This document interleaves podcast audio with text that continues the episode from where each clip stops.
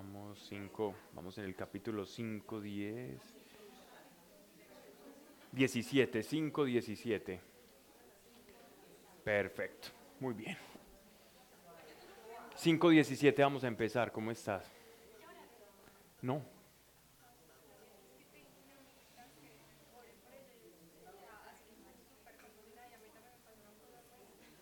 Está aquí.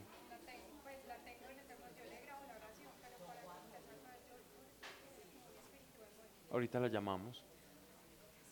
Claro. Gracias Dios. Ok, vamos, vamos a invitar a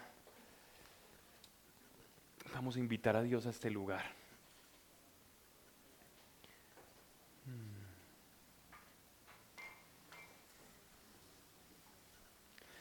Seguro, de seguro nadie está acá en este lugar por casualidad. Nadie ha llegado a este lugar por casualidad. Dios tiene un, proyecto. Y es un proyecto que solo lo conoce Él. Nadie sabe lo que Dios está realmente haciendo en cada corazón. Sabemos que es bueno, no, no sabemos qué hace Dios en cada corazón, pero, pero si te ha traído es porque tiene planes contigo. Tiene algo que hacer contigo, a favor tuyo. Y ese es el propósito de, este grupo, el permitir o darle un espacio para que Dios actúe libremente donde se le reconoce, donde se le honra, donde conocemos que Él es veraz, que está vivo y que aquello que hizo hace dos mil años lo continúa haciendo con el mismo amor. Y ha dejado nuestro testimonio como garantía el poder ver que Dios sigue obrando, actuando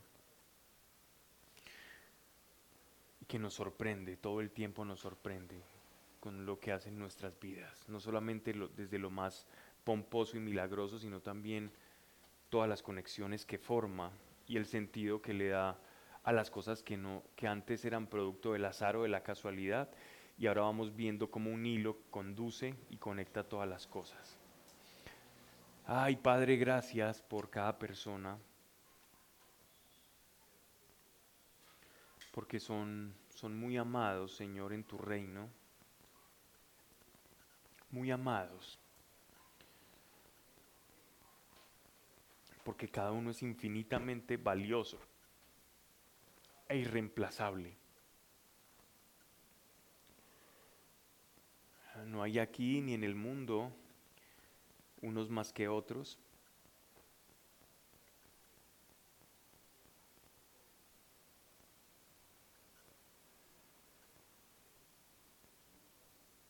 sino simplemente, Padre,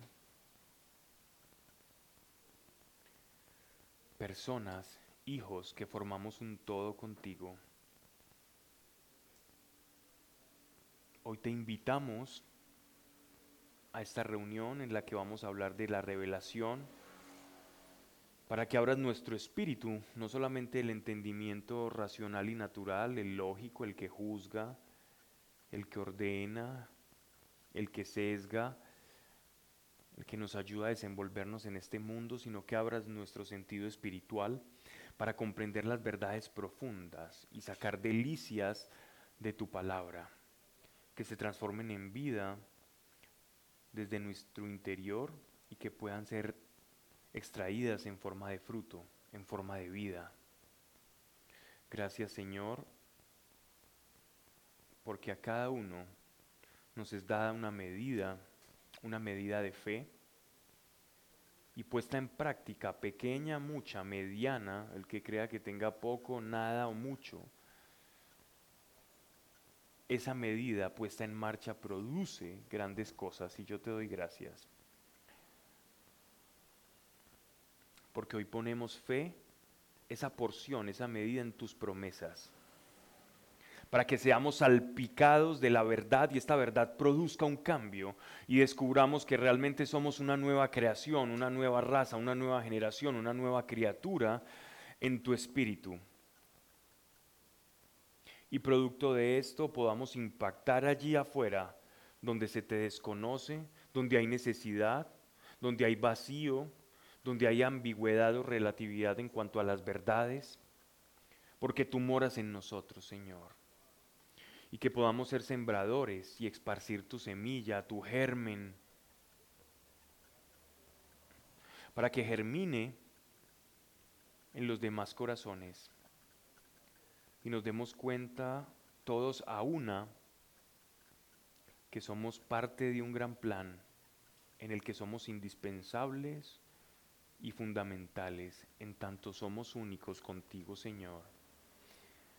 Padre, gracias porque aquí se te reconoce que sea tu espacio para que tu espíritu actúe en cada uno de nosotros conforme a la necesidad del día de hoy. Quien necesite provisión para la angustia, que por medio de la revelación y tu espíritu reciba provisión para la angustia. Quien necesita para tiempos de escasez en economía, Señor, que reciba provisión de tu espíritu. Para desentramar, Señor, el porqué de tal u otra situación. Quien tenga necesidad física y quien tenga necesidad espiritual o de cualquier índole, cualquier sea la forma en que se manifieste la necesidad, Dios, Hoy es el espacio, Señor, para que tu palabra opere conforme a esta necesidad, en el nombre precioso de Jesucristo. Amén. Muy bien, vamos entonces con el Evangelio de Juan. Seguimos entonces porque son siempre 21 capítulos por lo general.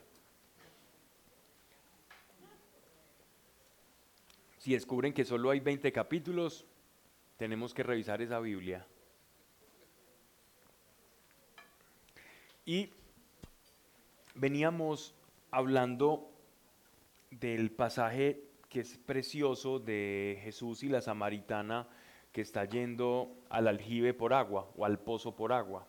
Cómo vemos la relación tan preciosa que se da entre la gracia y la ley, entre lo que es el culto en la carne, que es legalismo, religiosidad, versus el verdadero culto que nuestro Señor nos va revelando que es espiritual, pero este culto espiritual solamente se hace efectivo o posible luego del nuevo nacimiento. No hay un verdadero culto espiritual si no se ha nacido de nuevo. Entonces, al Señor se le conoce en espíritu cuando nosotros somos vivificados en el espíritu por medio de, la, de la recepción o de la venida del Espíritu Santo. Así que la acción del Espíritu Santo es completamente necesaria e indispensable para, para esta nueva creación, para que nos comencemos a familiarizar con el mundo espiritual, para que adoremos a Dios y lo conozcamos tal cual es Él, porque en la carne se nos va a dificultar. Entonces, miremos cómo, cómo conocía, por ejemplo, el hombre antes del Pentecostés, antes de la venida del Espíritu Santo, cómo se relacionaba con Dios. Se relacionaba, con un Dios primero invisible, en tanto no le podía ver, no le podía escuchar y todo lo sensorial de Dios era ajeno al hombre.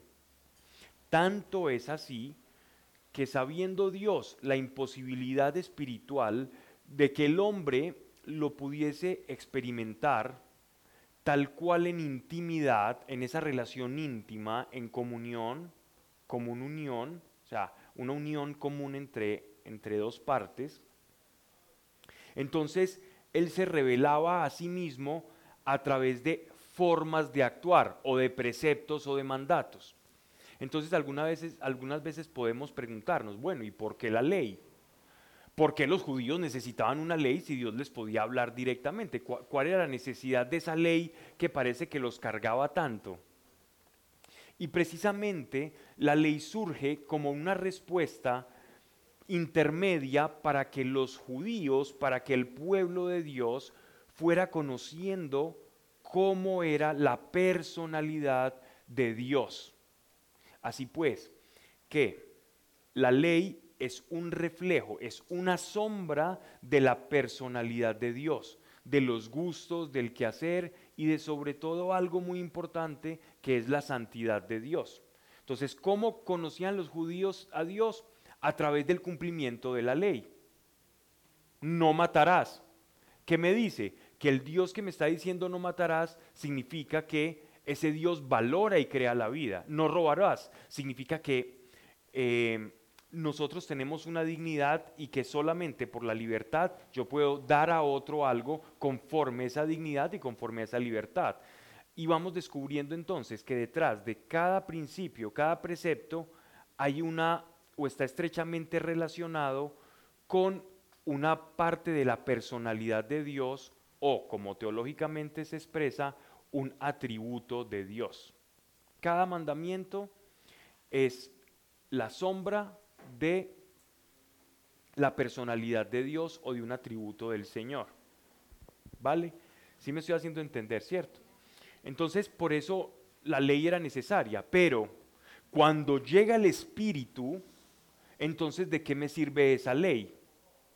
Si yo ya he recibido el Espíritu Santo, ya la ley se me hace completamente innecesaria, porque ya me voy a poder relacionar con Dios de una manera en la que lo voy a poder conocer, no en la carne, que funciona a través de preceptos, porque la carne funciona a través de preceptos o conoce a través de atributos, sino que lo voy a conocer en su intimidad y en su esencia espiritual. Así que cuando Jesús nos dice que él, lo adoraremos en espíritu y en verdad, nos está hablando de cuando recibimos el Espíritu Santo, empezaremos a tener una comunión íntima que es en orden espiritual con ese Dios creador y vamos recibiendo espiritualmente. Que los preceptos siguen siendo buenos, sí, porque lo que es bueno no deja de serlo, ¿ya? Siguen siendo útiles, siguen siendo buenos. Pero si tú tienes un carro 4x4 súper bien equipado, ¿para qué te vas a montar en un caballo? ¿Cierto? Ya que si lo quiere, ¿el caballo es malo? No, pero es más eficaz para esto, para este terreno, para viajes largos, pues el, el vehículo con tracción en las cuatro ruedas. Entonces, ¿qué pasa? Lo mismo dice el apóstol Pablo de la ley versus la gracia. Dice que la ley es buena, pero que la ley es un bastón. Yo puedo caminar bien y usar bastón y maravilloso. El bastón, ¿es malo el bastón? No. Que lo necesite ya es otro tema. Lo mismo ocurre con la ley y la iglesia, ¿vale?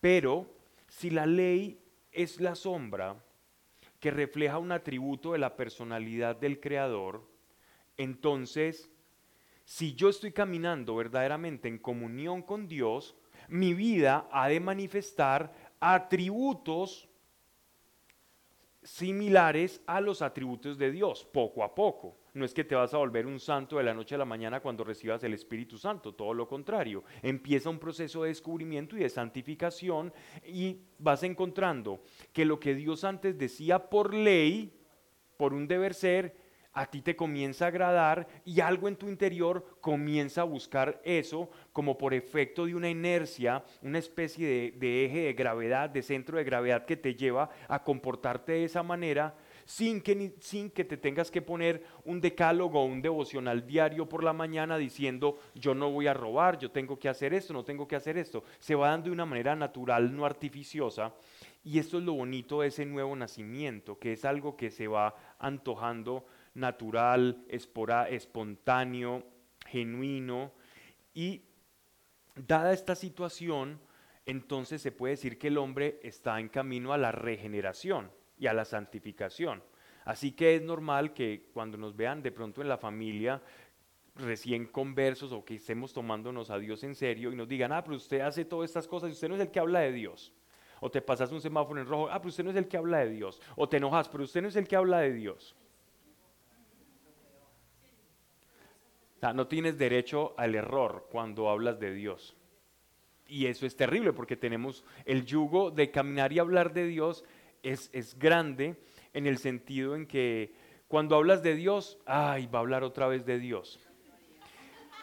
Pero cuando actúas de la misma forma que actúa el mundo, pero este no es el que habla de Dios. O sea, con cara ganan y con sello también. Y esa, y esa carga yo creo que el que se rió es porque se identificó y la experimentó. Y nos, suele suceder, y es normal. lo que no entiende el otro lado que juzga es que el Espíritu Santo, la obra del Espíritu Santo, es un proceso que Él va actuando y va alumbrando esas partes sombrías que hay en nuestro corazón, en nuestro nefesh, en nuestra alma, en nuestro interior. Y Él se va encargando de reflejarnos qué parte no está funcionando, no está orando bien, para que irlas cambiando. Hay, hay cosas que se dificultan más en otros y hay rasgos o hay, o hay potencias, digámoslo así, mm, potencias en sentido inverso o dificultades por las que pasamos cada uno y la misma no es en todos. ¿ya? Por ejemplo, para una persona, algo muy fuerte de tratar en su alma o una enfermedad que tenga o algo muy arraigado, una sombra en su alma puede ser el temor. Entonces, cuando recibimos el Espíritu Santo en una persona que ha vivido bajo el influjo del temor, pues sabemos que va a ser como un talón de Aquiles y el Espíritu va a actuar mucho conforme al temor. El de otro puede ser el control, como su eje predominante. El de otra persona será, por ejemplo, los pecados de la carne. Entonces, entonces alguien, ah, pero usted no puede hacer eso si está con el Espíritu Santo. Se supone, el ideal es que no, pero tu estilo de vida siempre va cambiando, ¿ya? Porque he visto personas que declinan o se frustran en la fe porque, porque tienen un pecado predominante y sienten que es una lucha muy complicada. Y entonces dicen, bueno, a mí Dios me cambió esto, pero yo todavía sigo patinando en esto. Sigue conforme al Espíritu, sigue buscando a Dios, no veas el pecado más grande que a Dios, no te definas por tu pecado, porque eso es lo que hace el demonio con nosotros para atacarnos. El demonio generalmente intenta definirte a ti por tu pecado, para que tu identidad se relacione a este pecado específico y tú pierdas la perspectiva de quién tú eres en Dios. Y él sabe que su herramienta más estratégica, su herramienta más agresiva y más eficaz es utilizar la identidad, es afectar tu identidad. Y si él logra hacer que tú te amalgames, que tú te identifiques, mejor dicho, con tu pecado, prácticamente ya tiene la caída tuya garantizada tiene nuestra caída garantizada. Cuando logra que nos identifiquemos con el pecado y digamos, yo soy esto, cuando el demonio logra sacar de tu mente o de tu boca un yo soy, tiene gran parte de tu alma coartada. Cuando tú dices, es que yo soy esto, ¿qué estás diciendo? Te estás definiendo con aquello que es el pecado y tú no eres el pecado. Tú eres un pecador, pero no eres el pecado. El pecado es algo externo al hombre renovado. El pecado es algo externo al hombre renovado. Cuando Pedro está caminando eh, de viaje a, viaje a visitar a un hombre llamado Cornelio, un centurión, esto nos lo narra Hechos de los Apóstoles, Pedro tiene una visión en la que Dios en éxtasis le muestra a Pedro un lienzo que cae. Y en este lienzo están las figuras de los animales que según el Talmud, eh, perdón, según, según la Torah, según la ley, no se podían consumir porque hacían impuro al hombre. Entre ellos, animales que no tuvieran la pezuña hendida, o sea, partida, eh, ciertos moluscos o cosas del mar como langostas, eh, el cerdo, que es el, animal por excelencia que no, se comen, que no comen los judíos, y la sangre o el ahogado. Y, él ve ese tipo de cosas y el Señor en voz, el Señor, cuando dice el Señor es por la autoridad con la que nuestro Señor le habló, le dice, come, mata y come. Y él dice, pero Señor, cosa, cosa impura no ha entrado a mi boca. Es decir, Pedro era un judío y él, y él salvaguardaba su judaísmo y sus leyes. Pero cuando él le dice mata y come, le dice, no llames impuro a lo que yo he purificado. Y eso no solamente tenía relación con el viaje que él iba a tener para suministrar, para ordenar a un gentil darle el, Espíritu Santo y que ese gentil y toda su casa eh, nacieran de nuevo. Todos empezaron a orar en lenguas y pasaron cosas maravillosas ahí que a Pedro lo sorprendieron y que producto de ese encuentro en la casa de Cornelio fue que se produjo el famoso primer concilio en Jerusalén, el primer concilio de la iglesia, donde se reunieron todos los apóstoles y toda la iglesia a decir, miren, ¿Cómo es posible que esta gente, sin ser bautizada, recibió el Espíritu Santo? Que el Señor nos explique. Entonces ellos se se empezaron a pedirle al Espíritu Santo que les explicara por qué ellos, sin haber sido bautizados, habían recibido el Espíritu Santo, cuando ellos creían que eso era como muy mecánico, se bautiza, recibe el Espíritu Santo, iban despachándolos así. Y estos recibieron el Espíritu Santo así tan fácil, y, siendo gentiles, ¿qué es lo que pasa ahí? Y en medio de una cena donde habían animales impuros. Entonces, no solamente Dios estaba preparando el corazón de Pedro para recibir eso, sino que también nos está anunciando algo. Y es que el pecado, el pecado es algo externo a nosotros porque el Señor ya nos purificó del pecado, ¿cierto? Entonces necesitamos separar el pecado de nuestra identidad. Hay que hacer esa disección, hay que dicotomizar esa relación con el pecado. El pecado no soy yo. Yo soy un hijo de Dios comprado con precio de sangre y el pecado es algo de mi antigua naturaleza que todavía me asfixia, que todavía molesta, es la piedra en mi zapato que entorpece mi caminar, pero nunca digan yo soy esto. Nunca digan yo tengo esto, esto me está molestando, estoy luchando con eso, pero nunca se identifiquen con el pecado. Porque poco a poco, en la medida que tú te identificas con el pecado, es como si fueras entregando tu alma al mismo pecado. Vas entregándote. Y el demonio quiere sacar tu yo soy. El yo soy es la forma más precisa para identificarnos con algo. Yo soy esto.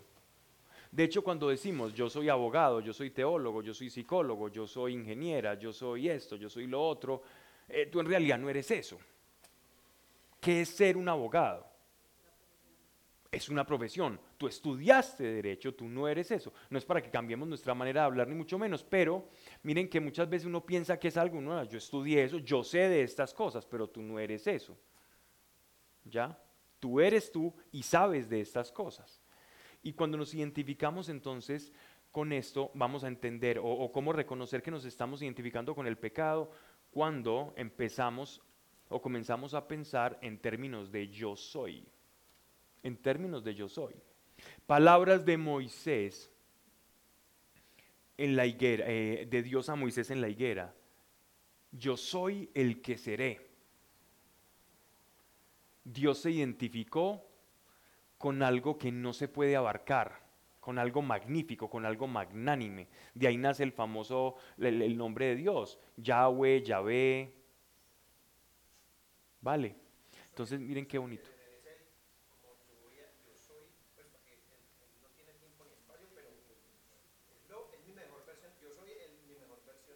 Siempre. Yo soy el inabarcable. Por eso, si intentan hacer imágenes de mí, se quedan muy pequeñas. Es que hacer una imagen de Dios es, es intentar definir algo que no se puede definir con una imagen, le queda pequeño. Uno lo hace por referencia, pero, pero no se puede definir. El, nombre yo soy el que soy o yo soy el que seré eh, no tiene, es muy difícil de... Pero analógicamente uno lo puede tomar como para uno, Sí.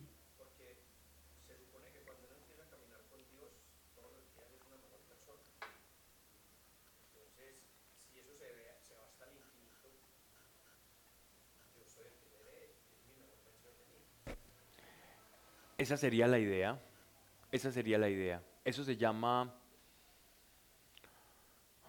cuando nuestro Señor nos dice, cuando el apóstol Pablo dice que el todo de, de, nosotros en esta tierra es el ir formando la imagen de Cristo en nosotros. Y la imagen de Cristo es la imagen de Dios, es lo mismo. Bien, ahora sí vamos al texto.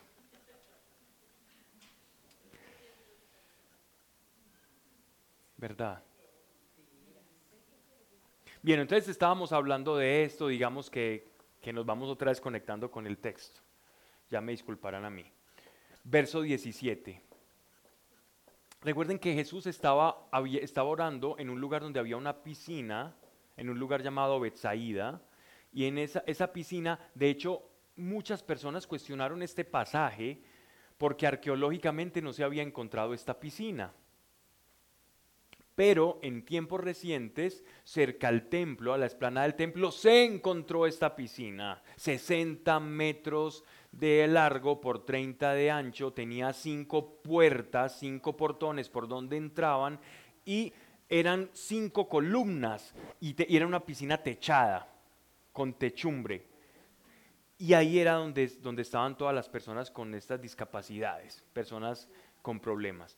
Jesús ora en un día sábado por este paralítico, él se levanta, este hombre va y cuenta, ellos no sabía el nombre de Jesús, después nuevamente se encuentra Jesús y le cuenta a los fariseos, a los judíos, mires, es un tal Jesús el que me sanó.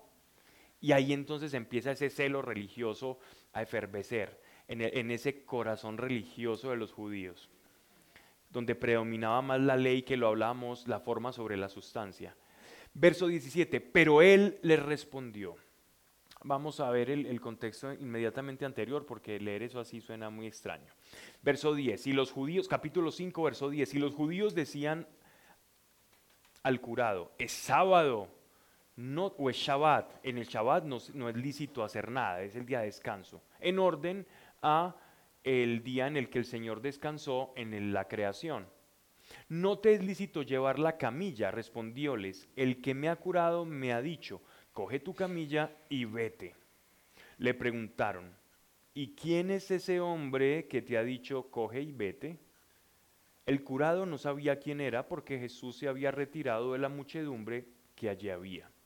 Después de esto le encontró Jesús en el templo y le dijo, mira que has sido curado, no vuelvas a pecar, no te suceda algo peor. Fuese el hombre y dijo a los judíos que era Jesús el que lo había curado y los judíos perseguían a Jesús porque hacía estas cosas el sábado.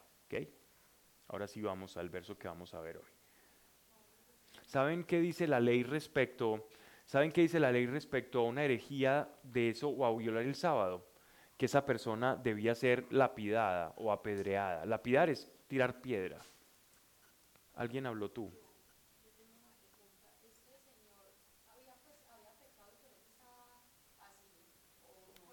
Algunos pecados algunos pecados producen cierto tipo de enfermedades.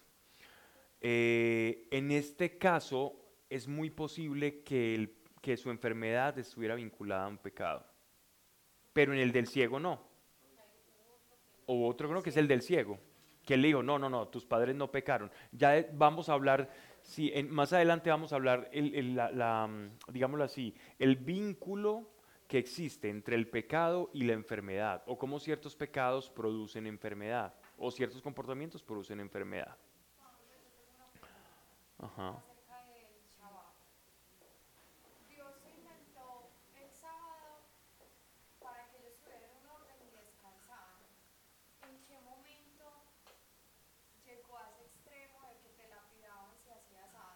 En el momento en que, en que empezaron a regular un principio que en sí mismo era muy claro.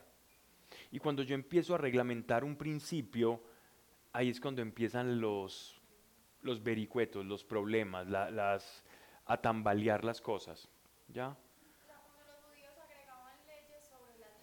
Exacto. Por ejemplo, hay un principio. Eh, se, ha, se, ha, escuchado mucho hablar del diezmo, por ejemplo. Pues, volviendo a tu pregunta. El diezmo, ¿qué es el diezmo? El diezmo es el 10% de un salario, ¿ya? De un salario. Que Dios les dijo a, los levitas, den el eh, a, a las otras tribus, den el 10% de su producido a los levitas porque ellos no tienen tierra. Y ellos trabajan todo el día haciendo las funciones del templo, pero no tienen cómo transaccionar porque su producido es netamente espiritual. Entonces ellos le daban el diezmo a los levitas. En el Nuevo Testamento vemos que la iglesia, la gente ponía las cosas en común, ellos daban, entre ellos para sostener la obra de evangelización, el ministerio de evangelización. El mismo apóstol Pablo lideró algunas colectas para las iglesias menos favorecidas cuando Jerusalén estaba siendo sitiada y atacada en tiempos de los emperadores romanos, cuando estaban esas, esas famosas revueltas de los judíos que duraron muchos años hasta la toma de Jerusalén en eso la iglesia pasó muy mal tiempo. Afortunadamente por un profeta ellos lograron irse, un profeta les advirtió que los romanos venían y la iglesia no pasó penurias en, pues, en la destrucción de, de Jerusalén. Pero volviendo al tema, el principio, ¿cuál es el principio del diezmo? Muy bien, dar. ¿Cuál es el principio del dar? Vámonos, sigamos, sigamos profundizando desprenderse. ¿Cuál es el principio de desprenderse o cuál es el acto que define el desprenderse? Darse al otro, sí, pero, pero ¿cuál es, si no, cuál es la palabra que lo define? El amor sí, bien, el, amor es el primero. si nosotros empezamos a pelar la cebolla, vamos a llegar al amor, siempre. Pero antes del amor hay uno. Hay uno que el darse es qué? Caridad es amor, caritas es lo mismo que amor. Si yo llego y te doy esto y mañana te traigo otro regalo y te vuelvo y te traigo otro regalo a ti y vuelvo y te traigo todos los días, tú dices, ¿esta persona es qué? No, generosa. Servicial sí, pero la mejor palabra que es la generosidad. O sea que el amor siempre, si yo pelo la cebolla de todos los actos del Evangelio, voy a llegar al amor. Por eso el apóstol Pablo dice, sin amor somos como símbolo que estamos reteniendo, que estamos sonando cacofónicamente, estamos haciendo algo mal. Pero con amor nosotros estamos reflejando que Dios está en nosotros. Por lo tanto, la generosidad es el principio del diezmo. O sea que si es 10, si es 20, si es 30, ¿qué más da si el principio es la generosidad? Si yo entiendo el principio, no necesito la regla. La regla existe para aquel que no camina en el principio. Lo mismo ocurre con la gracia versus la ley. Quien no sabe o quien no camina en el espíritu necesita un bastón que se llama ley. ¿Qué tengo que hacer yo? Ah, es que yo tengo que dar. Entonces me anoto aquí en la mano con lapicero o me la tatúo. Pablo, tenés que dar tanto. Pablo, tenés que hacer esto. Pablo, tenés que hacer esto. Hernán, tenés que hacer esto. Y este tiene que hacer esto. Y empiezo a vivir mi vida por un deber ser. ¿Por qué? Porque es el bastón en cuando no camino en el principio, ese bastón me sirve por lo menos para emularlo o imitarlo. Y lo imite o lo haga de manera genuina, va a producir fruto. Si yo imito la fe, me voy a sorprender que, que voy a producir fe o que, que voy a, obtener el, el, fruto de la fe. Tapo.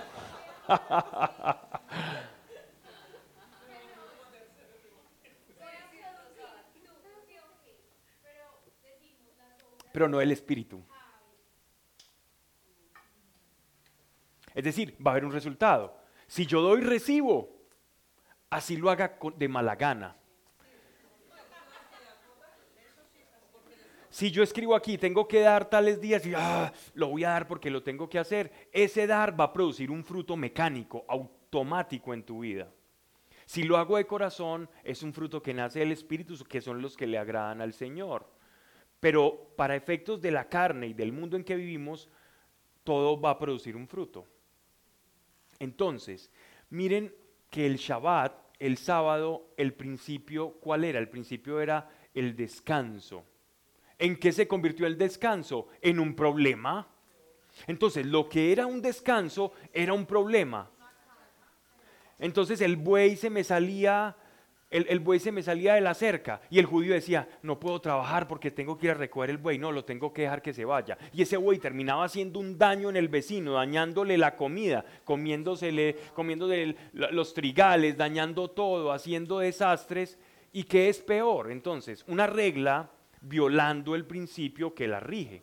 Entonces, por eso es que Jesús lo que nos enseña siempre es, o la predicación del Mesías es, entienda el principio para que no se encarte con leyes, con casuística. Los judíos eran especialistas en casuística.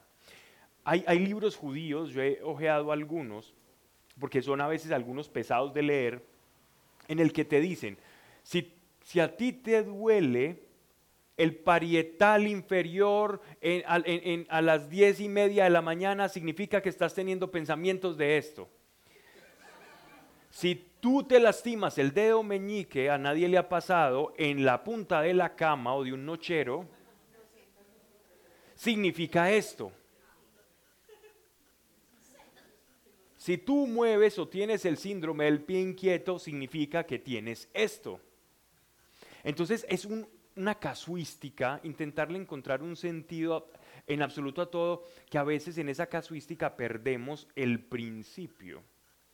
Y es esto lo que nuestro Señor nos entiende, lo, que nuestro Señor nos da a entender.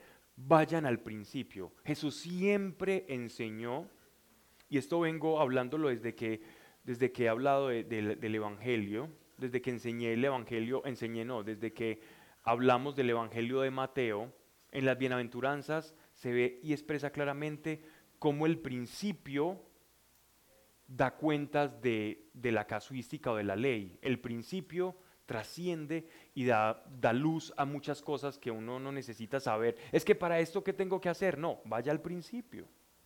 Y el principio fundamental, si vamos atrás, hacia atrás y hacia atrás, en aquella pregunta, bueno, ¿y antes de esto qué? ¿Y antes de esto qué? ¿Y qué trasciende a qué? Vamos a llegar a un punto sin salida que es el amor. Y de ahí para atrás, como seres humanos, no sabemos investigar qué hay más hasta el amor nosotros podemos llegar. Si hay algo más, no lo sé, pero hasta allá llegamos. Hasta allá llegamos. Las preguntas iban después, ¿cierto? Una pregunta, sí.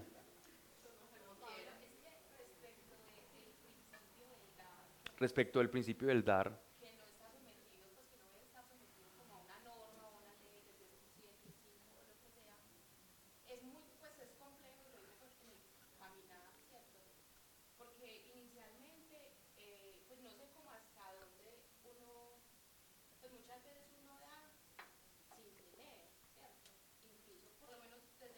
¿Cómo puede dar uno sin tener?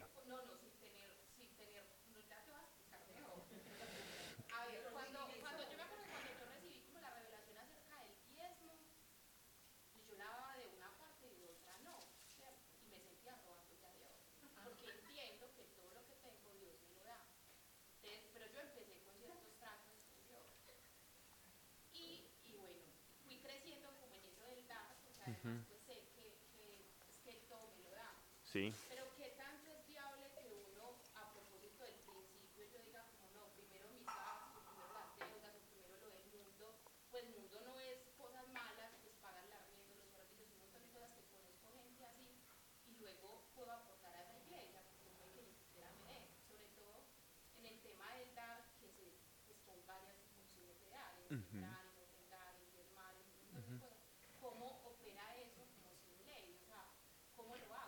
Bien. El principio de la generosidad, eh, lo que pasa es que todo principio, el principio es, digámoslo así, como el motor, ¿ya? Es un motor, es, es una fuerza sin forma. La, la, norma le da forma al principio. digamos que el principio es el agua, ¿cierto? Por ejemplo, en esos momentos, el agua, si yo dejo estático este vaso, podríamos decir que el agua toma la forma del recipiente que la está cobijando, ¿cierto? Entonces, el principio es la generosidad. La forma que yo le doy es el diezmo. Entonces, la forma le da un orden y una dirección al principio. Pero la forma del recipiente no puede definir el principio. ¿Sí me estoy haciendo entender? Entonces, ¿qué pasa? Respecto al diezmo, el diezmo es simplemente una salida bíblica para canalizar la generosidad y organizarla. ¿Por qué? Porque Dios le dijo a los levitas, a, las once tribus de Israel, excepto a la de Leví, den su diezmo a los levitas, lo llevan al alfolí y una vez llevado allá ellos comerán y ellos vivirán de aquel diezmo. Porque el obrero merece su salario. Punto. Ese es como el punto. Entonces, en el Nuevo Testamento, o nosotros como iglesia, en el principio de generosidad decimos, bueno, voy a darle la forma de minoridad porque yo quiero hacer que la obra de Dios crezca, voy a darle una forma y voy a utilizar la forma del Antiguo Testamento. Y le doy esa forma, ¿cierto? Entonces, el problema no está en cuanto, porque yo conozco personas que no dan el 10. Yo conozco personas, empresarios que dan el 50 empresas, y tengo los nombres de las empresas, hay empresas multinacionales y hay acá también, que dan el 50 de su producido a la evangelización. Eso no sale en ninguna parte, eso lo sé por, por algunos contactos, pero en realidad dan el 50, o sea que ellos no están diezmando, ellos estarían violando la ley del diezmo. Si, nos pusiéramos en términos de ley, ellos estarían violando la ley. Pero ¿qué hicieron ellos? vamos a darle la forma de la generosidad de nosotros, no en base a 10, sino en base a 50. No hay ningún problema. Si yo no tengo dinero, hay personas que por, lo que estén haciendo, la necesidad, igual el acto de servicio hacia la iglesia e, sería como sudarse, ¿no? Serían ellos mismos el diezmo. Pero si yo tengo como y hay necesidad en la iglesia o hay una obra que hacer crecer, pues que mi generosidad se refleje. ¿Ya? Entonces, la forma del diezmo es una forma que se estandarizó como tal. Es una forma bíblica, es una forma válida y que le da orden a las finanzas, ¿ya? Entonces, pero, pero no, no es, no es una camisa de fuerza no es una camisa de fuerza. Ya, sí me, me estoy haciendo entender, porque hay personas que lo toman como una camisa de fuerza y, se cargan por eso, como el sábado. Sí, es, una, es un acto de generosidad. La generosidad no puede ser una camisa de fuerza, es un impulso nato, es gratitud, es gratitud.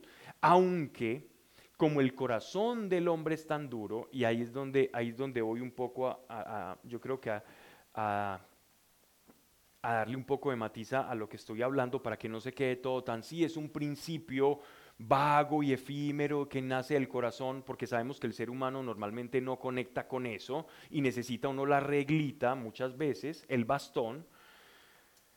Entonces, dice él que por causa de la dureza de nuestro corazón, por causa de la dureza de nuestro corazón, el el obligarnos a ese diezmo lo que está haciendo es demostrarnos, él dice, probadme en esto. Eso es Malaquías capítulo 3, verso 10. Él dice, probadme en esto, en, que dando los diezmos yo no los voy a, bendecir. Pruébenme en esto. Nunca dice en ninguna parte de la escritura Dios, probadme en esto o aquello. Dice, probadme en esto. Ah, hagan, hagan esto y van a ser bendecidos. ¿Qué pasa? Entonces, como el corazón del hombre es tan duro y, dar es tan, tan difícil, y nosotros no estamos en una cultura sobre todo de dar, sino una cultura de siempre recibir, qué me van a dar, qué me van a dar, solo vayan a un buffet donde, donde estén europeos, americanos y latinos. Digan que todo es gratis. Ok, refil. Y miren qué pasa.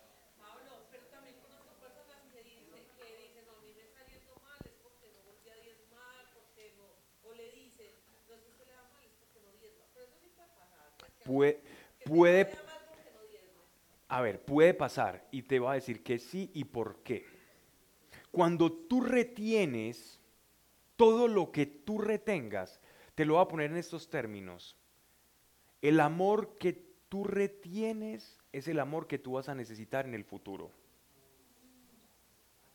La generosidad que tú retienes es la prosperidad que después vas a demandar y a reclamarte porque Dios no te da. Entonces, no es que Dios maldice por eso, es que tú mismo cortas el flujo que Dios dejó naturalmente para la humanidad. Y es que todos nos amemos los unos a los otros para que todo fluya, para que todo fluya. Y esto se da hasta en economía, me perdonará si alguien, si alguien es economista, yo soy solo entusiasta, pero pero normalmente para que el capitalismo funcione, un capitalismo, digámoslo así, en, un- modelo liberal tradicional, para que el modelo capitalista funcione, tiene que haber un flujo constante, ¿cierto? Un flujo y un gasto constante, constante. Si no, se para. ¿Qué ocurre, por ejemplo, cuando los, los grandes capitales retienen, retienen capital? ¿Qué pasa? Se paraliza la economía, inmediatamente hay una crisis. ¿Ya? Lo mismo se podría decir que ocurre. Dios quiere que todo fluya y los actos de generosidad. No estamos hablando solo en, en moneda, estamos hablando de generosidad en todo. Todo es generosidad. En todo lo que yo me pueda ofrecer y dar.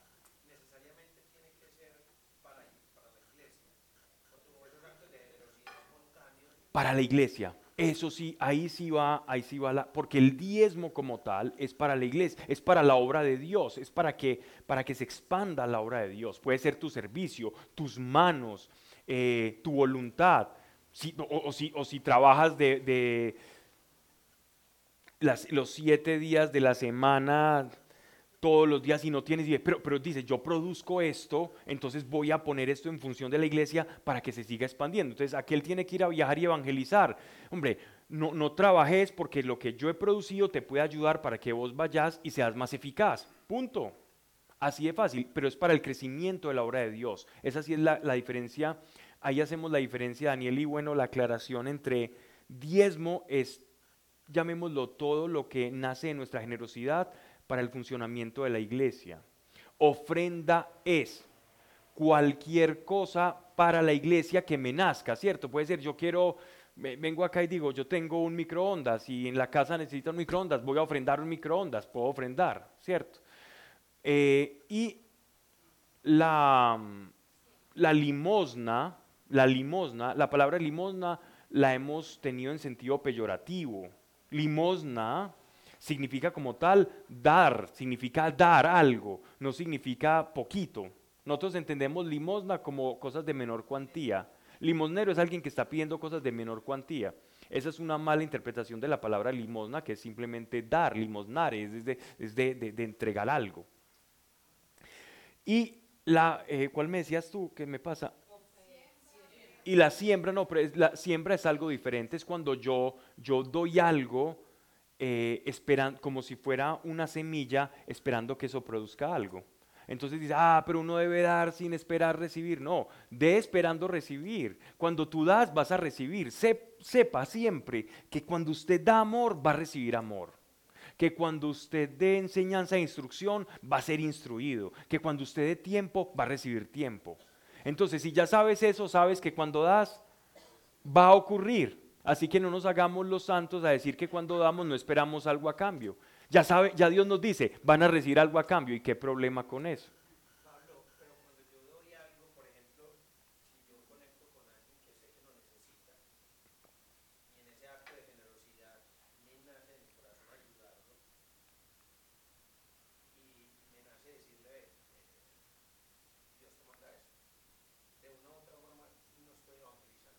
Pablo,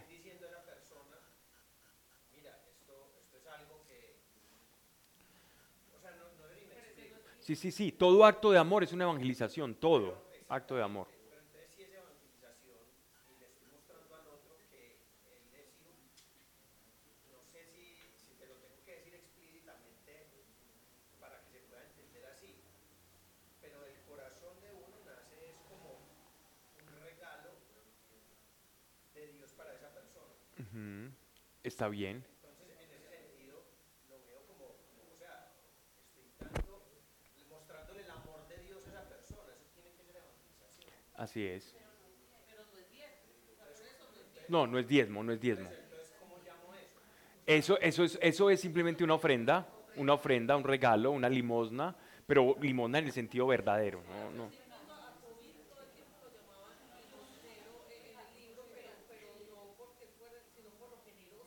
Claro. Claro. Y Dios dice de Cornelio, por ejemplo, él dice, le dice a Pedro, es que sus limosnas subieron al cielo. Cuando dice de Cornelio, le dice a Pedro que sus limosnas subieron al, cielo, es su generosidad, él tiene, su generosidad está haciendo que el mundo espiritual se vuelque hacia él. Es, Dios mismo nos enseña la mecánica de esto, ¿no? De- del dar y recibir. Nos estamos perdiendo del, del punto. Yo creo que los que nos están escuchando de pronto dirán, pero no estamos viendo Juan. Pero vale, vale la pena las perdidas. Pero él le respondió, versículo 17. Mi padre sigue obrando todavía y por eso obro yo también. Esto que está diciendo nuestro Señor a este grupo de fariseos es completamente escandaloso y herético. Herético para una personalidad casuística judía que estaba eh, sometida a un monoteísmo rígido. ¿En qué sentido? Hay una oración que versa así. Escucha, oh Israel, el Señor tu Dios, el Señor uno es, el Shema Israel.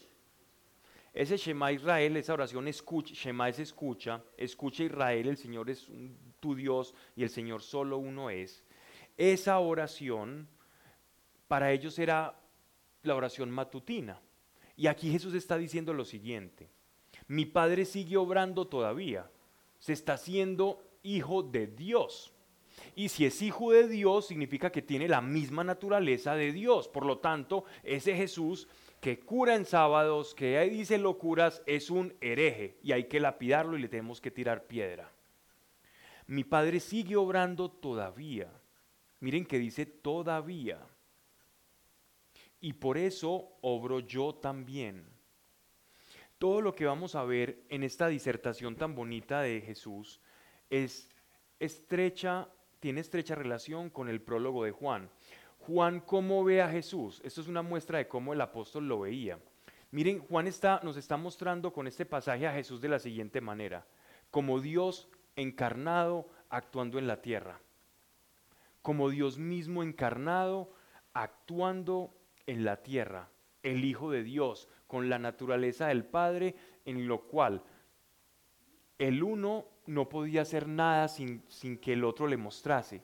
Actuaban en completa unión, complicidad, en una sola voluntad y en una sola dirección. Y eso es completamente extraño para ellos porque significaba que, que Jesús estaba siendo Dios para ellos. Por esto los judíos buscaban con más ahínco matarle, pues no solo quebrantaba el sábado, sino que decía a Dios su Padre. Decirle a Dios Padre era un- una herejía del tamaño de una catedral gigante. Era una herejía monumental. Ellos solo le podían decir a Dios, "M- Señor, si acaso. Le decían Señor cuando estaban en ciertas reuniones litúrgicas. Ellos le decían Hashem, el nombre, o sea, el innombrable. Esa era la relación de la ley con Dios. Pero miren que la relación de la gracia o del Espíritu con Dios es de papá, es de padre. Esa filiación cambia completamente. Sino que decía Dios su Padre, haciéndose igual a Dios. Verso 19. Respondió pues Jesús diciéndoles, en verdad, en verdad os digo que no puede el Hijo hacer nada por sí mismo, sino lo que ve hacer al Padre. Porque lo que éste hace, lo hace igualmente el Hijo. Jesús vivía en una relación simbiótica, natural y sobrenatural con, con su Padre. Miren, antes de que, Jesús hiciera un milagro, él ya veía todo el futuro y todo el acontecimiento ocurrir ante sus ojos.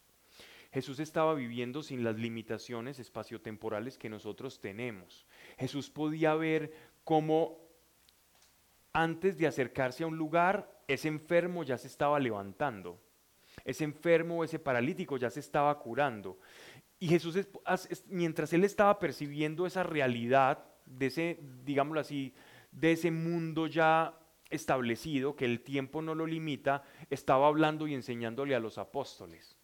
¿Cómo sería la visión de Jesús cuando veía el pecado y las cosas del ser humano y él en esa comprensión tan alta de todas las cosas?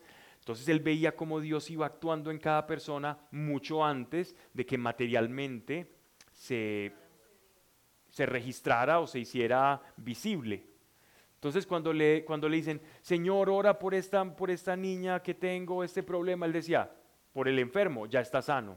Por mi siervo, aquel que está enfermo, él decía, ya está sano. Porque desde antes que él se acercara, ya él en el tiempo en el que vivía, porque Jesús no vivía en el cronos solamente, cronos es el tiempo natural que nosotros vivimos, que dependemos del presente. Sabemos y caminamos respecto a un futuro que no sabemos qué es, tenemos una expectativa del futuro, tenemos memoria del pasado y nuestro caminar es el presente. Pero Jesús caminaba en el tiempo cronológico, pero también caminaba en el tiempo kairos, que es el tiempo de Dios, que no, él no estaba limitado por el tiempo.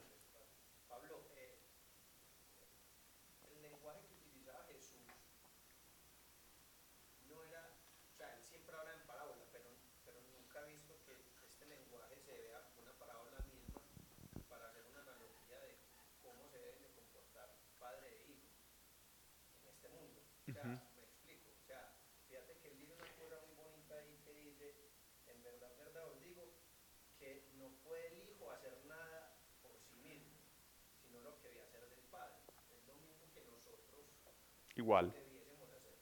Exacto. Como padre con nuestros hijos, sí, y con Dios sobre todo, y nosotros con Dios.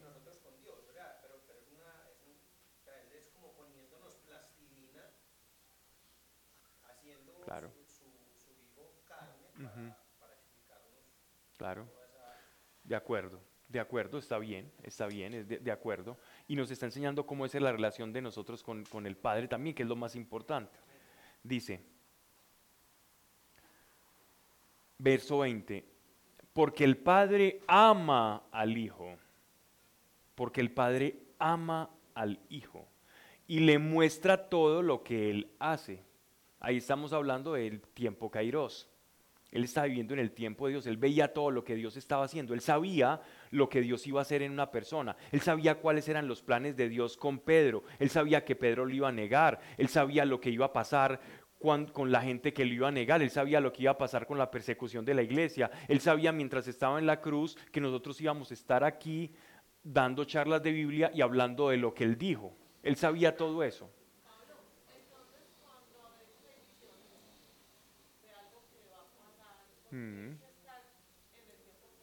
La profecía es una forma de traer un extracto como una fotografía, una instantánea del tiempo kairos de Dios. Hacia atrás o hacia adelante, porque la profecía no solo va hacia adelante. Profetizar, el vaticinio es el que va hacia adelante, pero profetizar, profeteia, viene el griego anunciar. El anuncio puede ser de algo pasado es que tú en la infancia, algo, por ejemplo, algo que tú no recuerdes, una palabra profética puede ser, es que tú en el vientre de tu madre te ocurrió esto y sufriste esto, eso es profecía. Y no está yendo hacia adelante, está yendo hacia atrás. O sea, la profecía no está limitada por el futuro o el pasado, pero el vaticinio es cuando la profecía va hacia el futuro, ¿ya? Que está vaticinando, está anunciando algo respecto al futuro. Bien, vamos entonces a esto. Y le mostrará aún mayores obras que estas, de suerte que vosotros quedaréis maravillados. Como el Padre resucita a los muertos y les da vida, así también el Hijo a los que quiere, a los que quiere les da vida. Aquí este, este pasaje es demasiado profundo, ¿no? Porque Jesús está revelando que Él es la relación que tiene con Dios. Y esto es, esto, esto es un tesoro, porque en ninguno de los evangelios se ve esto tan explícito como lo está desarrollando Juan, la relación de Jesús con el Padre. Y miren esto tan bonito, él está hablando de la resurrección, entonces nosotros podríamos pensar naturalmente, y no está de más decirlo, que se refiere a la resurrección de los muertos como tal, a que la carne va a resucitar así como resucitó Lázaro.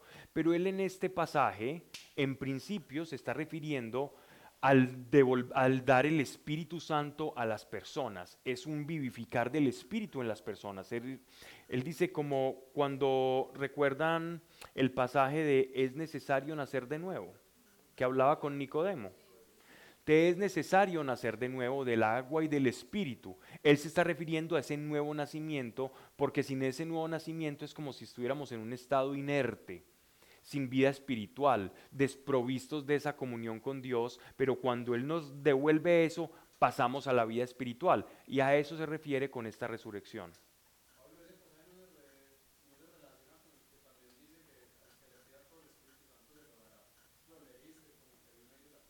Mm. Siempre, claro que sí. Claro que sí, tiene toda la, tiene la estrecha relación, porque es la vida vivificante del Espíritu, ahí está. Es, de amor o perdón. ¿Es, es de amor o de deseo? ¿Es de amor o qué, perdón? Dice, el hijo los que quiere les da vida. Está de poder, es de poder, de, de, de, de la autoridad, de autoridad, de soberanía, que Él tiene el poder para hacerlo. complementando ahí, pues porque finalmente el padre es quien entrega a las personas, pues el padre es quien le revela quién es presentarse, ¿cierto? Ujú. Pablo, y por eso más adelante Jesús también dice es que ustedes van a poder hacer lo que yo hago. Y cosas más grandes harán.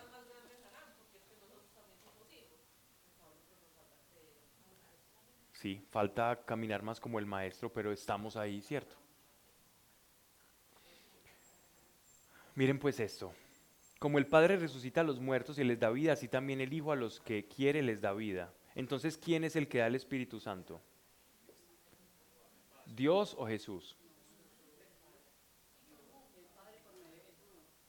Dios o Jesús. Sí son uno, pero, pero no podemos pensar que... ¿Quién murió por nosotros, el Padre o el Hijo? Sí, ¿Quién murió en la cruz, el Padre o el Hijo? Ah, bueno. Pero si son uno, es Jesús el que da el Espíritu Santo. El Padre nos entregó al Hijo y el Hijo nos entrega el Espíritu Santo. Él dice, yo me voy al Padre y yo les enviaré, yo les enviaré al Espíritu Santo. Que son uno con el Padre, sí, pero Dios en, su papel entrega al Hijo. El Hijo, la obra, de salvación tiene una visión tripartita. El Padre envía y así como el Padre envía, el Hijo también envía y el Espíritu se queda con nosotros. Y el Espíritu nos envía a nosotros. Y el espíritu reparte carismas y dones. Sí, claro, y nos envía a nosotros. El Espíritu es el que nos mueve a nosotros. Que está unido al Hijo y al Padre, y son uno. No nos vamos a meter en cuestiones trinitarias acá, porque ahí empiezan pues unas discusiones muy interesantes, pero sigamos. Eh, me dicen hasta qué hora tengo, hasta qué hora vamos. Ah, vamos bien.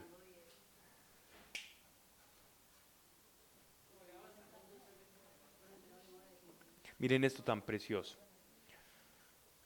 Y les da vida así también el Hijo a los que quiere les da vida. Aunque el Padre no juzga a nadie. Miren esto. Aunque el Padre no juzga a nadie. Dios.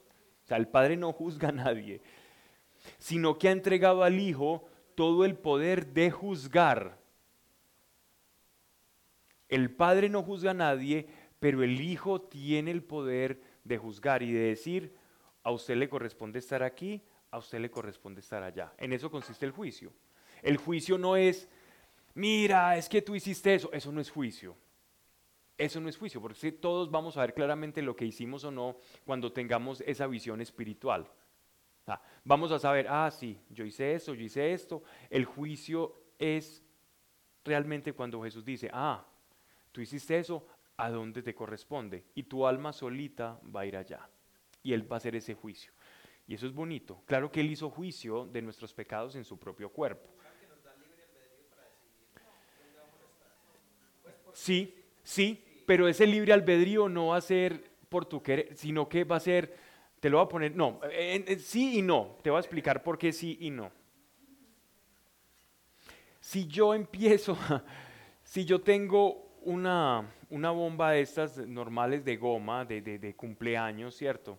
Y le echo aire exhalado de mis pulmones, exhalo mis pulmones, le hago el, el respectivo nudo cumpleañero, y la arrojo, ¿qué, qué, qué pasa? Cae. Y si yo de pronto la lleno de helio y hago el nudo, ¿qué pasa?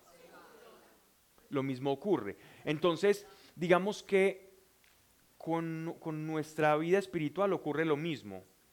El peso de lo que somos va a determinar el lugar en donde vamos a estar. La bomba dice, soy caucho, yo soy caucho, sí, el otro también es caucho, somos iguales, pero el peso de lo que soy, de lo que tengo, me va a hacer desplazar sin necesidad, de, por, por la naturaleza que llevo en mí, sin necesidad de, de- que yo puedo querer otra cosa, pero digo, no, pues esto es lo que soy. Ahí es por eso sí y no, tú decidiste. Tú decidiste. Pero el Señor es misericordioso y Él dice, ah, si tú tienes aire, yo te lo cambio por helio. Simplemente pídelo, yo te lo cambio. Y sí, tendrás más aire, pero yo, iré compensando. Y a veces irá más aire que helio, pero venga, que aquí en el camino yo te voy poniendo más helio. Es exactamente lo mismo. Pero todos son iguales para Dios, sí. Todos van a seguir siendo iguales para Dios. Se- esa es la traducción literal, pero es que no hay, eh, no hay otra, es muy difícil encontrar una para, para decir a qué, qué- qué lugar te corresponde. Sí.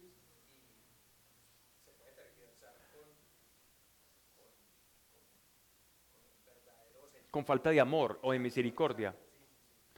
Eh, para Dios, cuando uno le preguntan, para Dios no hay nada imposible, yo siempre digo, Dios sí tiene cosas imposibles. Dios, hay cosas que no puede hacer. Dios no puede odiar. Dios no puede dejar de amar. Dios no puede dejar de sentir misericordia por una persona. Esos son los imposibles de Dios. Esos son los imposibles del Creador. O sea, tenemos un Dios que tiene cosas imposibles de hacer. Sí. Sí, pero gracias, gracias a Dios. Aunque el Padre no juzga a nadie, sino que ha entregado al Hijo todo el poder de juzgar para que todos honren al Hijo como honran al Padre. Ah, si usted dice esto en un ambiente judío, yo creo que esto ya sí, esto ya es como que va creciendo el nivel de herejía de nuestro Señor. Pues, eh, Y el nivel de verdad. El que no honra al Hijo, no honra al Padre que le envió. En verdad, en verdad os digo que el que escucha mi palabra y cree en el que me envió, tiene la vida eterna y no es juzgado, porque pasó de la muerte a la vida. Miren cuando dice lo de que no es juzgado. Es decir, el juicio en qué consiste? En que la carne como tal, desprovista de la vida espiritual, trae muerte, es aire. Pero cuando tenemos el neuma, que el Espíritu Santo, entonces él dice, ahora pasa una nueva vida. ¿Y por qué no hay juicio? Porque, usted, porque ustedes ya son otra naturaleza. El juicio ya está hecho en la carne. Es que el juicio ya está, Dios ya juzgó al mundo en la carne y dijo, este mundo no necesita, necesita de mí. Ese es el juicio. Y quien no quiera, pues ya eligió. Ya eligió. Porque nosotros sí tenemos libertad de decir, Dios, no, no te necesito. Muy cuestionado por algunas doctrinas teológicas. eh, por lo que veo no hay nadie como partidario de esas, de esas doctrinas, pero puede ser discutible el tema. Algunas oportunidades lo discutimos cuando estemos enseñando Efesios o otra de las cartas de Pablo. Ver- versículo 24. Ah, no, 25. En verdad, en verdad os digo que llega la hora, y es esta, en que los muertos oirán la voz del Hijo de Dios, y los que le escucharen vivirán. Se está refiriendo a los que le sigan, a los que crean. Pues así como el Padre tiene la vida en sí mismo, el Padre tiene la vida en sí mismo, así dio también al Hijo tener vida en sí mismo, compartiendo la misma, el mismo influjo sobrenatural del Padre. Y le dio poder de juzgar por cuanto Él es el Hijo del Hombre. ¿Recuerdan quién es el Hijo del Hombre?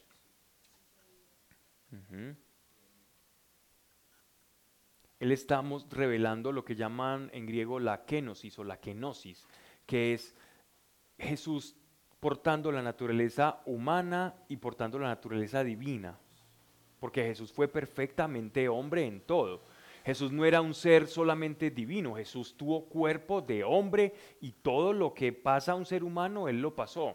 todo, los dolores, eh, las cosas, tentaciones, todo lo que pasa en un ser humano, Jesús lo experimentó, bien fuera en carne propia o por efecto de los demás. La traición, el dolor físico, pues hasta la muerte de cruz, el desprecio, la mentira, el engaño, el rechazo, la deshonra, todo lo experimentó. En todo fue probado.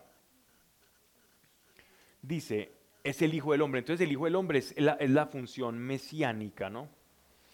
No os maravilléis de esto, porque claro, mientras él está diciendo eso, esta gente está diciendo, ¿y este quién se cree?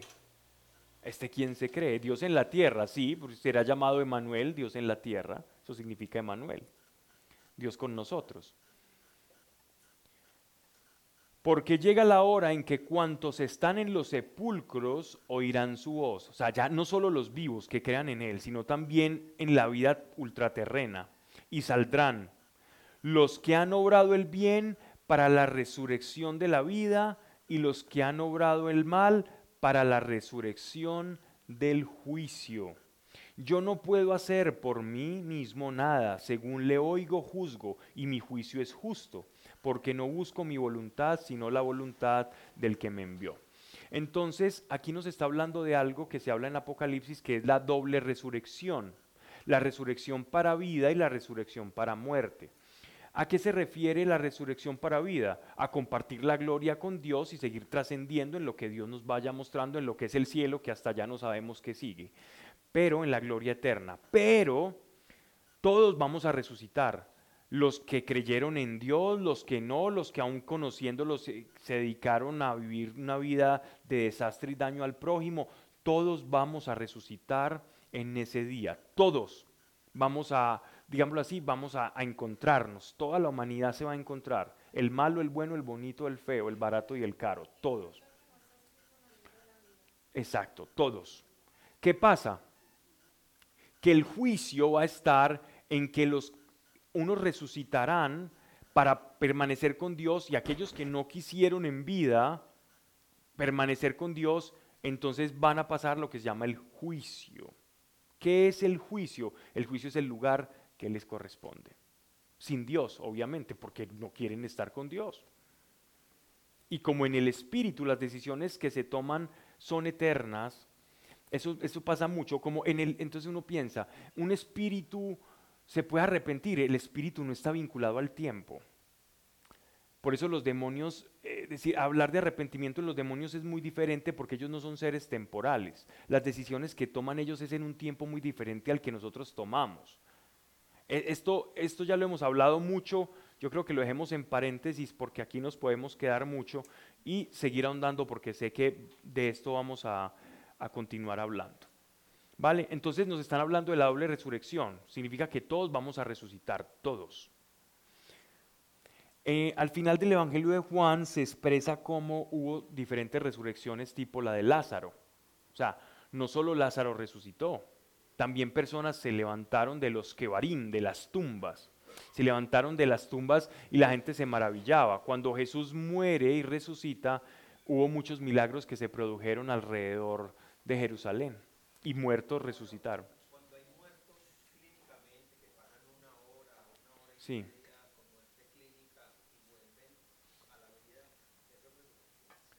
Sí, podría decir que sí. La semana pasada hablé con uno.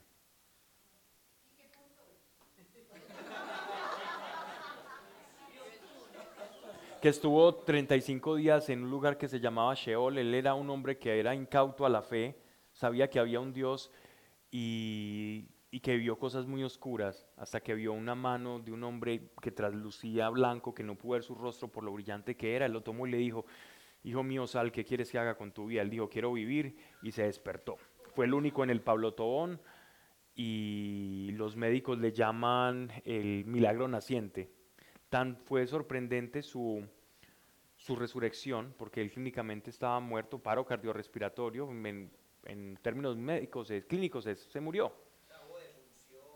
Sí, empezó todo el proceso, eh, pero una de las enfermeras empezó a darle corriente con un desfibrilador como si no hubiera un mañana. Eh, eso fue cuando Jesús lo, lo devolvió. Y él devolvió, ya estaba muerto, entonces él, él sintió, él dijo, y él se recuperó milagrosamente de todas las dolencias, no quedó con, con secuelas ninguna. Lo- de la única secuela que sí quedó fue con la del desfibrilador que le dieron con mucha potencia. Entonces como que Jesús dijo, eso no, eso no fui yo. Y sanó. No, es que eso fue lo que él quedó. eh, No, él no, él no, él no los contaba, él dijo que estaba en un espacio como sin tiempo y que fue terrible lo que vivió ahí. ¿Tal estuvo 35 días en coma o...? En, coma, sí, en muerte cerebral. Primero inducida, ya después no se podía hacer nada, ya después lo iban a desconectar y porque hizo paro. Y ahí fue cuando el Señor lo devolvió. Hablé con él la semana pasada. ¿Cómo?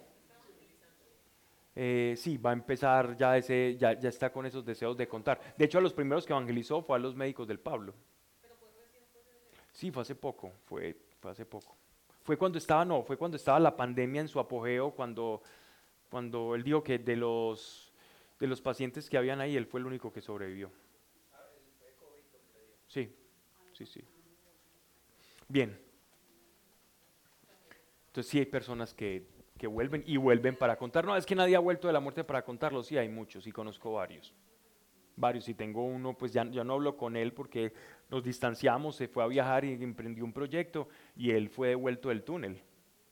Fue devuelto del túnel de la gloria y le dijo, y él estaba clínicamente muerto. Ese sí ya está- lo estaban llevando ya en camilla y lo devolvieron. Y desde eso fue a buscar quién lo había devuelto, se dio cuenta que era Jesús, tuvo una transformación y ese hombre se dedicó también a evangelizar.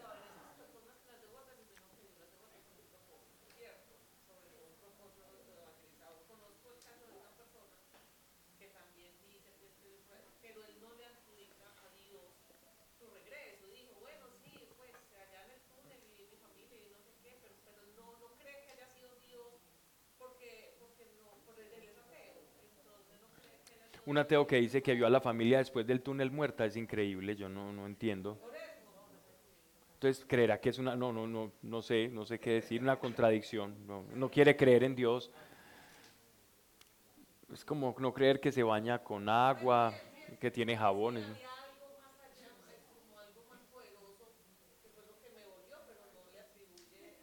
Ese algo más poderoso es simplemente no le quiere dar un nombre. Para él es una fuente Sí, abstracta, está bien. Por lo general.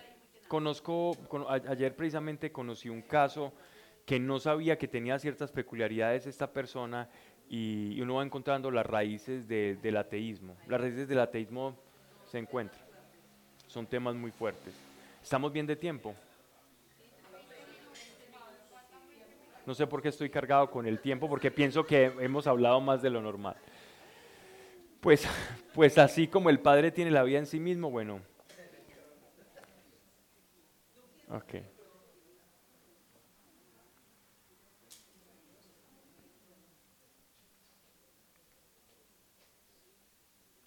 Miren eso que tan lindo. Verso 31. Vamos para el 31, ¿cierto? Si yo diera testimonio de mí, mi testimonio no sería verídico es otro el que de mí da testimonio, y yo sé que es verídico el testimonio que de mí da. Si nosotros vamos, por ejemplo, a Deuteronomio 19, 15, si alguien me puede, lo puede buscar en una, en una de sus Biblias, Deuteronomio 19, 15, porque él está hablando a judíos en términos judíos, entonces La acusación de un solo testigo no será suficiente para demostrar que una persona ha cometido un crimen, delito o falta. Solo valdrá la acusación cuando la presenten dos o tres testigos. Perfecto. Entonces, dentro de la ley existía eh, como una forma para testificar.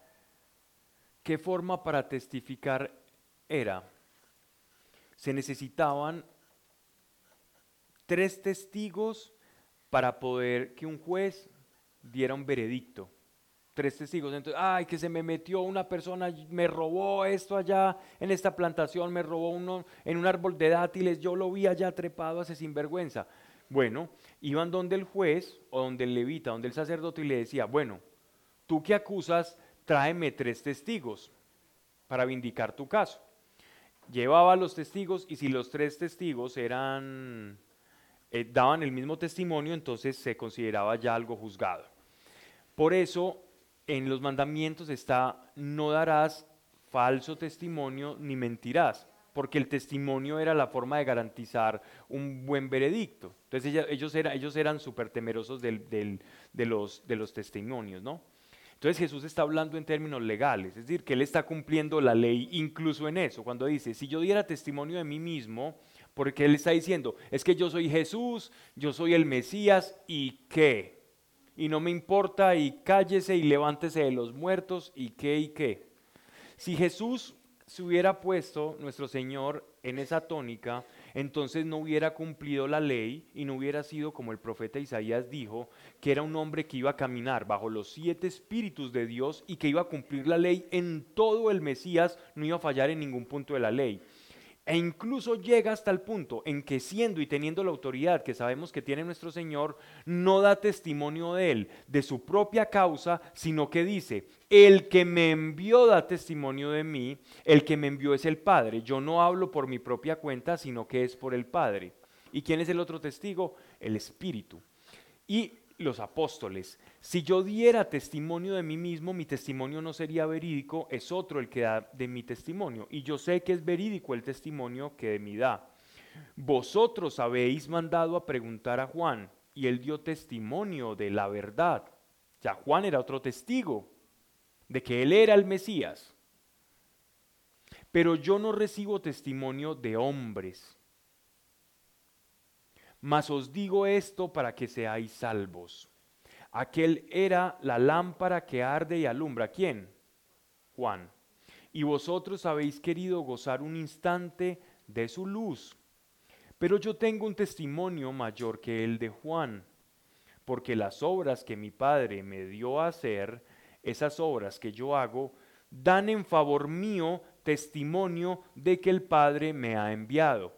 Así que Juan, siendo persona reconocida, podía ser un testigo válido de la obra de Cristo mesiánica, Jesús está diciendo, ni siquiera él, como hombre, da testimonio de mí. O está ese testimonio de hombre, pero yo tengo un testimonio que no es de hombre y da testimonio. El Padre que me ha enviado, ¿y cómo doy fe de que lo que estoy diciendo es verdad? Porque las obras que yo hago no son obras humanas. Miren que Juan Bautista por eso no hizo milagros Algunos se inquietaban, les parecía extraño, pero veían que no generaba mucho conflicto y que llevaba a la gente a arrepentimiento y vieron que no, no hizo como mucho problema, ni generó como escaramuzas ni cosas problemáticas. No hizo mucho aspaviento por ahí, pero Jesús ya sí empezó a generar conflicto porque con lo milagroso y taumatúrgico de su obrar y de su hacer, ya sí iba a llamar la atención. Y por sus palabras tan confrontantes, ¿no? De tanta confrontación. Las obras que mi padre me dio a hacer, esas obras que yo hago dan en favor mío testimonio. Obras son los milagros de que el Padre me ha enviado. Y el Padre que me ha enviado, ese da testimonio de mí. Vosotros no habéis oído jamás su voz, ni habéis visto su semblante, ni tenéis su palabra en vosotros porque no habéis creído en aquel que Él ha enviado. Hmm. Creyendo en Él, vamos a tener. ¿Mm?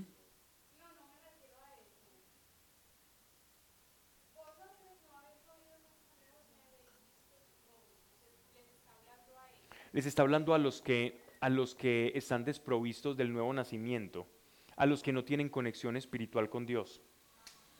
Porque si yo no tengo conexión espiritual con Dios, no escucho su voz. Investigad las escrituras. Miren que Jesús los está mandando a ellos que se supone que conocían las escrituras, ya que en ellas creéis tener la vida eterna, pues ellas dan testimonio de mí. Y es que la Biblia, desde Génesis hasta Malaquías, es completamente cristocéntrica y habla de Cristo en todo. En todo está Cristo. En todo está el Mesías.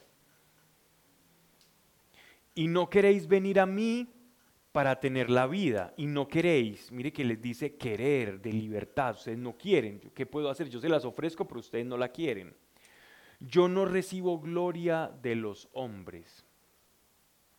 Pero os conozco y sé que no tenéis en vosotros el amor de Dios. Yo he venido en nombre de mi Padre y vosotros no me recibís. Si otro viniera usurpando mi nombre, le recibiríais.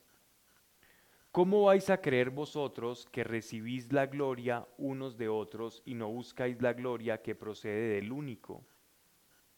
No penséis que vaya yo a acusaros ante mi Padre. Hay otro que os acusará. Miren esto tan perfecto acá. Aquí hay un misterio, bueno, un misterio no, aquí hay algo que, que es muy interesante. ¿Quién dice, yo no los voy a acusar? O sea, Jesús no nos va a acusar a nosotros, a los judíos. Jesús no los va a acusar y decir, vio, usted no creyó en mí, pues por eso le tocó estar allá, le toca. Yo estoy con los que son helio, ustedes son aire. no, ese, ese no va a ser ese no va a ser los términos de nuestro Señor, sino Moisés. ¿Por qué Moisés? Porque Moisés les dio la ley y ellos y la ley en Moisés escribió en la ley que iba a venir un profeta después de él que iba a hablar cara a cara con Dios y que les iba a enseñar y explicar todas las cosas. Y si Moisés no, si ellos no le están haciendo caso a Moisés, Moisés les va a decir a ellos, yo les dije, y, y llegó acá, hizo milagros, resucitó muertos, y ustedes, ¿qué hicieron con él? ¿Qué más quieren? ¿Cierto? Por eso nuestro Señor les dice eso. Porque los, ¿qué os acusará? Moisés, o sea, la ley va a ser la que los va a acusar, la ley que creen entender que en realidad no entienden, en quien vosotros tenéis puesta la esperanza. Porque si creyerais en Moisés, creeríais en mí, pues de mí escribió él. Pero si no creéis en sus escrituras, ¿cómo vais a creer en mis palabras? Si a ellos les dice todo eso, entiende uno la ira que sentían por Jesús, porque cuando tú quieres, y esto nos ocurre a todos mucho, miren, esto es, esto hace parte de nuestro ego humano, de nuestra humanidad y pequeñez. Y es que ya lo hemos hablado mucho, yo creo que, yo ya no sé qué, qué, qué he hablado, qué no, pero repetiré. Y, y hay, una, hay una diferencia tan grande entre un buscador de la verdad y alguien que quiere tener la razón, y aquí se evidencia en este pasaje. Los judíos querían tener la razón. Yo pienso de una manera y quiero tener la razón en cómo piense. Y defiendo esa razón. Con todas mis argucias, lógicas y argumentativas, voy a defender aquello que yo considero razonable. Esa persona, para Dios, es alguien en el, que mora la mentira. Porque los deseos de tener la razón son vanidad. Los deseos de querer la verdad son humildad, o es humildad.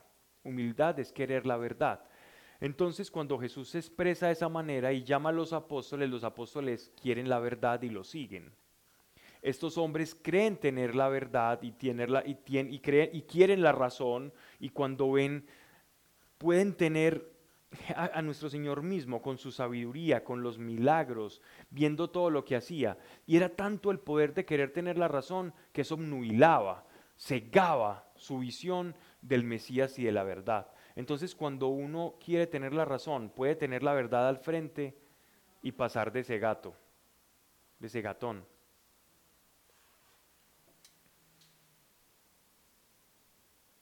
Y por eso nuestro Señor les dice, usted, bueno, si no creen en esto, vayan, lean las escrituras, que ellas van a hablar de lo que yo hago y no se van a sorprender. Y ellos antes más rabia les daba, no iban a escudriñar las escrituras, sino que buscaban más argumentos para apedrearle. Y nosotros nos podemos ensañar contra la verdad, y eso nos pasa, eso es muy humano. Ese es un espejo de cómo somos nosotros. Verso 1, capítulo 6. Después de esto partió Jesús al otro lado del mar de Galilea, de Tiberiades, el lago de Tiberiades que llaman, y le seguía una gran muchedumbre. O sea, después de todas esas cosas, una gran muchedumbre, esto es muchas personas, porque veían los milagros que hacía con los enfermos. Subió Jesús a un monte y se sentó con sus discípulos. O sea, había una muchedumbre abajo del montículo y él subió ya con un grueso de discípulos mientras la muchedumbre estaba allá contando y todos esperando a ver qué más iba a hacer Jesús. Y caminaron con él mucho tiempo. Estaba cercana la Pascua, la fiesta de los judíos. Levantado pues los ojos Jesús y contemplando la gran muchedumbre que venía a él, dijo a Felipe, ¿dónde compraremos pan para dar de comer a estos? Imagínense el hambre que tenían, no tenían nada, Jesús había predicado, se va a enseñarles a sus discípulos. Y Felipe, que es por, de hecho nombre griego, o sea que era una persona que tenía cierta autoridad o cierto rango porque tenía doble nacionalidad, o nombre griego a personas de autoridad, y muy normalmente ve la necesidad y va donde el maestro y dice, bueno, ¿y qué le damos a estos? Entonces Jesús iba predicando y por allá salía el, el, logista, el logístico del, asunto. Venga, ¿y qué hacemos con esta gente? ¿Qué pesar? Verso 6. Esto le decía para probarle, porque él bien sabía lo que había de hacer. ¿Qué creen que significa esto? ¿Qué, ¿Qué, sabía él que tenía que hacer?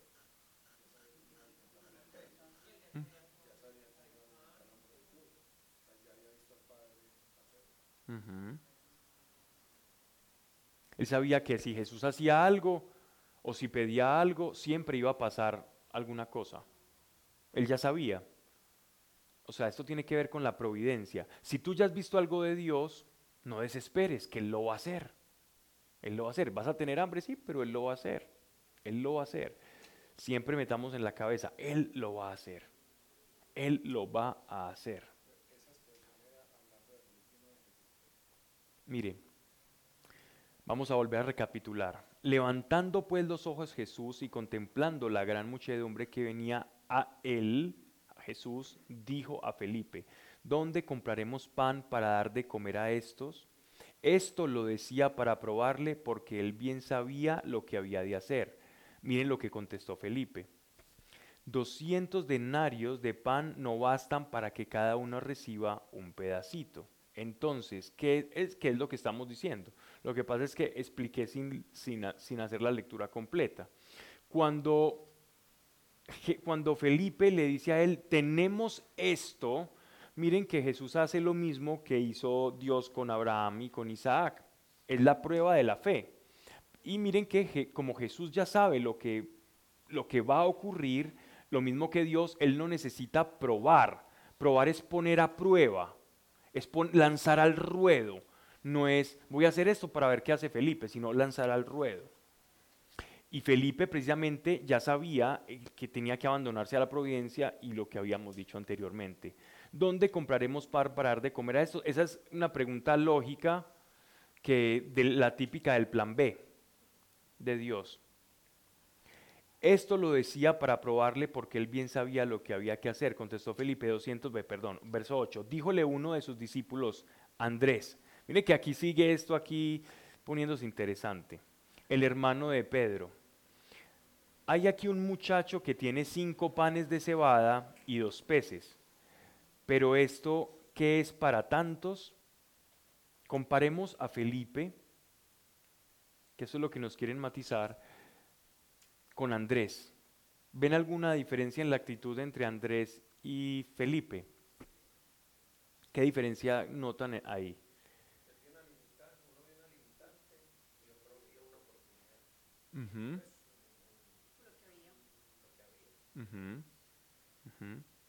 Ambos tenían cierta limitación, porque el uno vio la oportunidad, pero, pero también pensando en, lo, en la semilla que tenían, pero vio el potencial. O sea, su fe hizo tránsito de la prueba.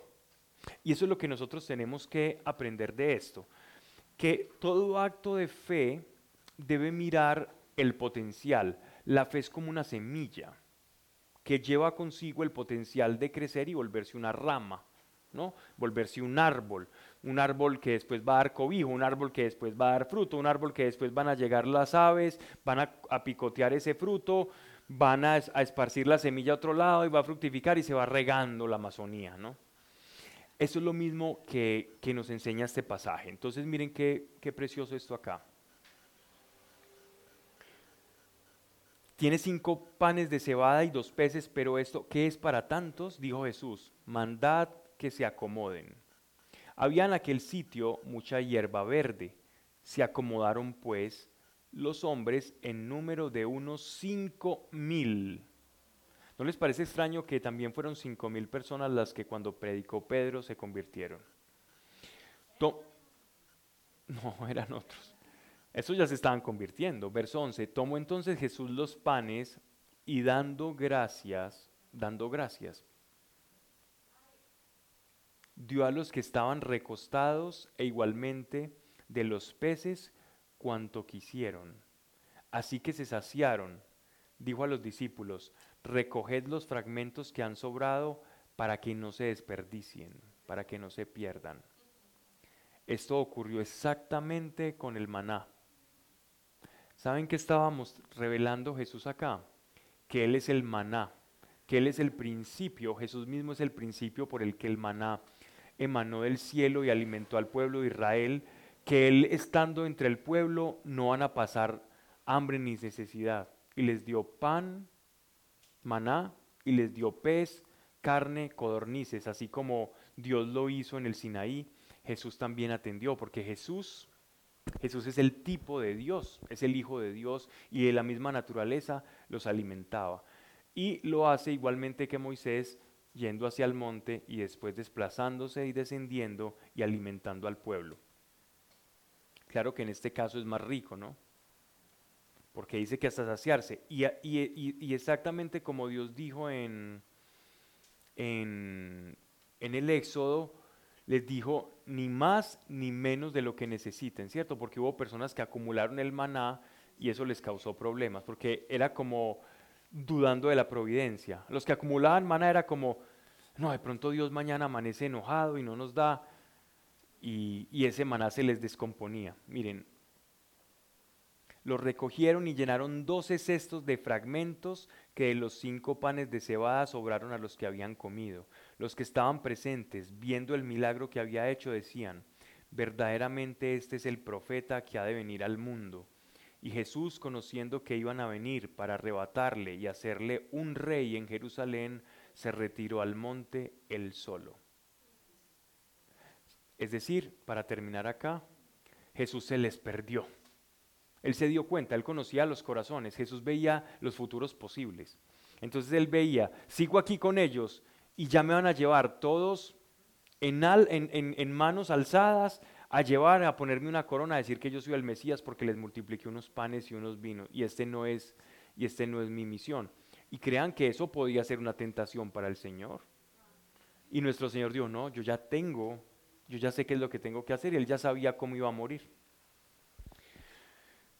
Por eso dice que Él va a ser alzado, que Él sería alzado como la serpiente fue alzada en el desierto. O sea, Jesús ya conocía su futuro en la cruz. Padre, gracias te damos por este, por este tiempo, por este espacio, por tu amor. Porque tú, todo lo que has prometido, vienes cumpliéndolo, Señor. Gracias, Padre eterno. Gracias, Señor. Padre, ayúdanos a reflejar el amor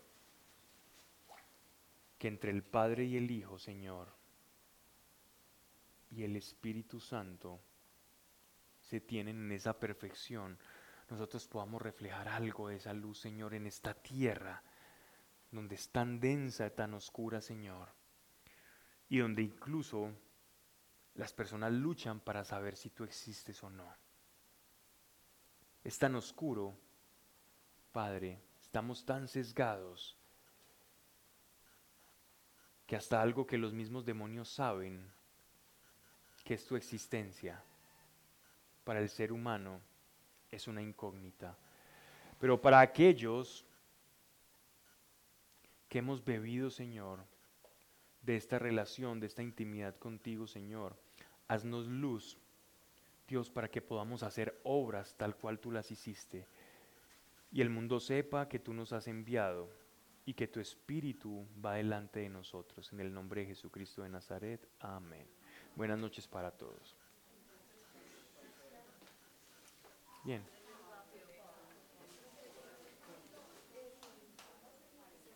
Muy bien.